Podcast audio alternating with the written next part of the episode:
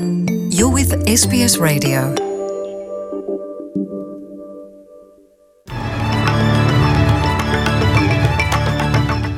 Jimbo la New South Wales laweka rekodi nyingine mpya kwa kutangaza virusi e, waliopatwa na virusi ni 172 huku vifo vikiwa kumi. Na katika jimbo la Victoria e, latangaza waliopatwa na virusi au kesi za virusi kumi huku vikiondolea vikwazo baadhi e, ya majimbo, baadhi ya vitongoji vya New South Wales. Na katika habari za kimataifa e, takriban watu 57 wa wafariki maji e, katika mashua e, huko Libya. Na nchini India E, watu saba wakiwemo maafisa sita wa polisi wauawa e, katika vurugu zinazoendelea huko nchini India. Na katika michezo e, mshindi wa medali mbili za Olimpiki Jessica Fox anatarajia kushinda nyingine leo hii katika michezo ya Tokyo. Haya yote ungana nami katika taarifa ya habari ifuatayo.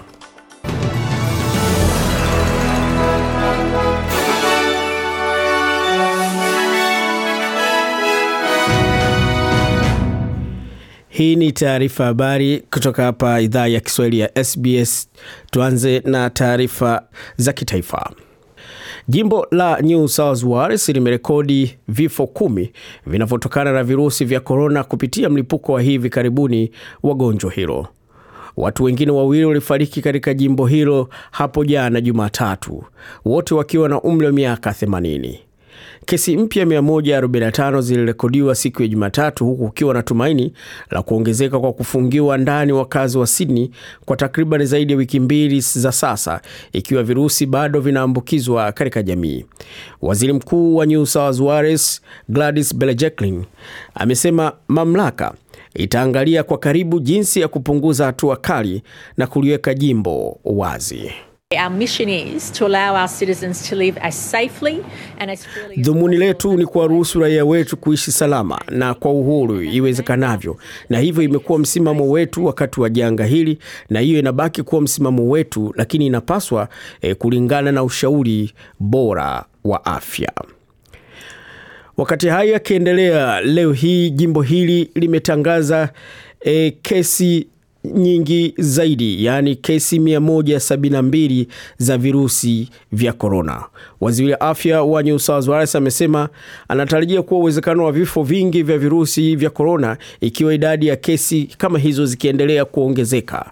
Zaidi ya kesi mpya 17 za COVID zilizopatikana jimboni zimerekodiwa katika siku iliyopita na vifo viwili siku ya Jumatatu. Waziri Mkuu Gladys Berejiklian alithibitisha waliokufa hapa Sydney wakiwa na umri huo wa miaka 80, lakini waziri Brad, Brad Hazard amesema anaomba chanjo zaidi za Pfizer na anahimiza jamii kuwa waangalifu sana.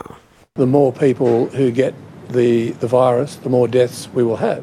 E, kadri zaidi wanaopata virusi hivyo ndivyo tutakavyokuwa na vifo vingi zaidi, na kama vile tulivyoona kitu cha kusikitisha majuzi, msichana mdogo mwenye umri wa miaka 38 tu na hakuwa na magonjwa mengine alifariki dunia. Jimbo la New South Wales limerekodi vifo hivyo kumi katika mlipuko wa hivi karibuni wa virusi vya korona. Na jimbo la Victoria limetangaza kuwa kuanzia saa tano na dakika 59 usiku wa leo watu kutoka manispaa ya jimbo la New South Wales na vitongo, katika vitongoji vya Wagga Wagga, Hey, Lokat na malumbiji hawatajumuishwa tena katika mpangilio wa mlolongo wa kuvuka mpaka. Waziri Mkuu Daniel Andrew amesema katika vizuizi hivi vipya vibali vitatolewa kwa wafanyakazi walioidhinishwa, lakini tu pale kwa mahitaji ya lazima. Waziri mkuu pia amesema mabadiliko mengine ya vizuizi vya mipaka e, pia yanaweza kukamilika katika siku zijazo. Na serikali ya jimbo la New South Wales imethibitisha amri ya kukaa nyumbani kwa maeneo haya ya Orange, Blaney na Gabon itaondolewa siku ya Jumatano, yani kesho tarehe ishirini na nane. Idara ya afya haijarekodi visa vingine vya maambukizi ya jamii kwa wiki iliyopita baada ya maambukizi ya mapema virusi vya korona kutambuliwa mnamo Julai 20. Dereva wa usambazaji wa Sydney aliambukiza mfanyakazi wa kiwanda wa eneo hilo na kisha akatembelea kumbi nyingi na kusababisha kufungiwa ndani kwa mwezi huu kwa watu wapatao elfu sitini wa maeneo hayo. Kuanzia Jumatano, maeneo hayo ya mikoani yataishi chini ya vizuizi sawa na maeneo mengine ya New South Wales, wakati serikali inasimamia mlipuko wa COVID 19 na taarifa hiyo inakamilisha taarifa habari ya kitaifa. E, kaa tayari basi kusikiliza habari za kimataifa.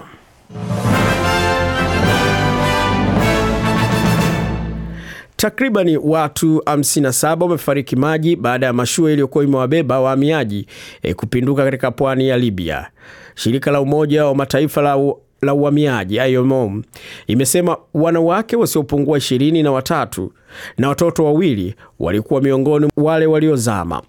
Boti ya wahamiaji zinazoelekea Italia na sehemu zingine za Uropa zikitokea Libya na Tunisia zimeongezeka katika miezi ya hivi karibuni, huku kukiwa na hali ya hewa nzuri. Takriban watu saba wakiwemo maafisa sita wa polisi wameuawa na zaidi ya watu sabini kujeruhiwa katika mapigano ya majimbo mawili ya India wakati mzozo wa muda wa wiki kadhaa eneo la kaskazini mashariki mwa nchi hiyo ulipogeuka kuwa mbaya sana. Mvutano katika mpaka kati ya Assam na Mizoram umeibuka tangu mwezi uliopita wakati polisi wa Assam wanadaiwa kuchukua eneo lenye milima la Lailapu wakimtuhumu Mizoram kwa kuingilia eneo hilo. Na taarifa hiyo inakamilisha taarifa habari za kimataifa. E, kaa tayari basi kusikiliza taarifa habari za michezo.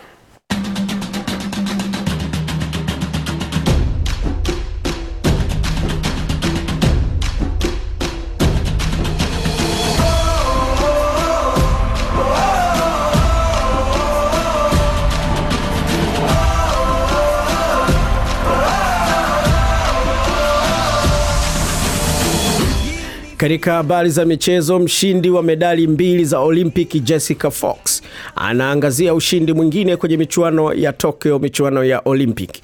Kijana huyo mwenye umri wa miaka 27 anatarajia kupata medali ya dhahabu wakati atashinda katika kupiga e, kasia ya mitumbwi. Bingwa huyo mara tatu wa ulimwengu wa K1 alishinda medali ya fedha huko London na shaba huko Rio miaka minne baadaye, na mwogeleaji Kyle McKeown alijipatia medali ya dhahabu katika fainali ya mita 100 ya kuogelea mtindo wa backstroke.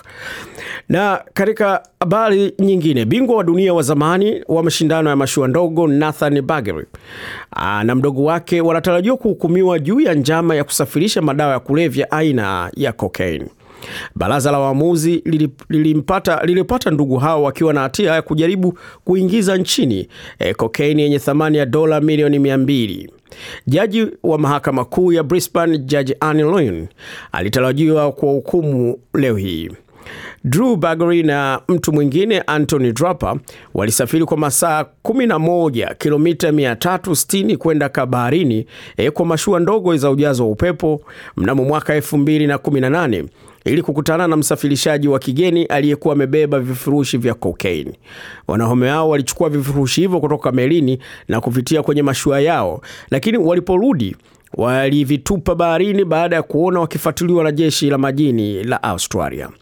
Ndugu mkubwa wa Drew Bagley, Nathan, ni mwanaolimpiki wa zamani ambaye alishinda medali mbili za fedha katika mashindano ya mitumbwi akiwakilisha Australia. Na kwa taarifa hiyo ndio tunakamilisha taarifa habari kutoka hapa idhaa ya Kiswahili ya SBS. Naitwa Frank Mtao, endelea kuwa nasi.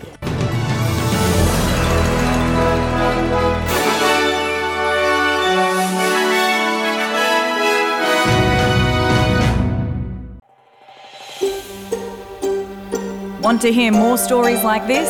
Listen on Apple Podcasts, Google Podcasts, Spotify, or wherever you get your podcasts from.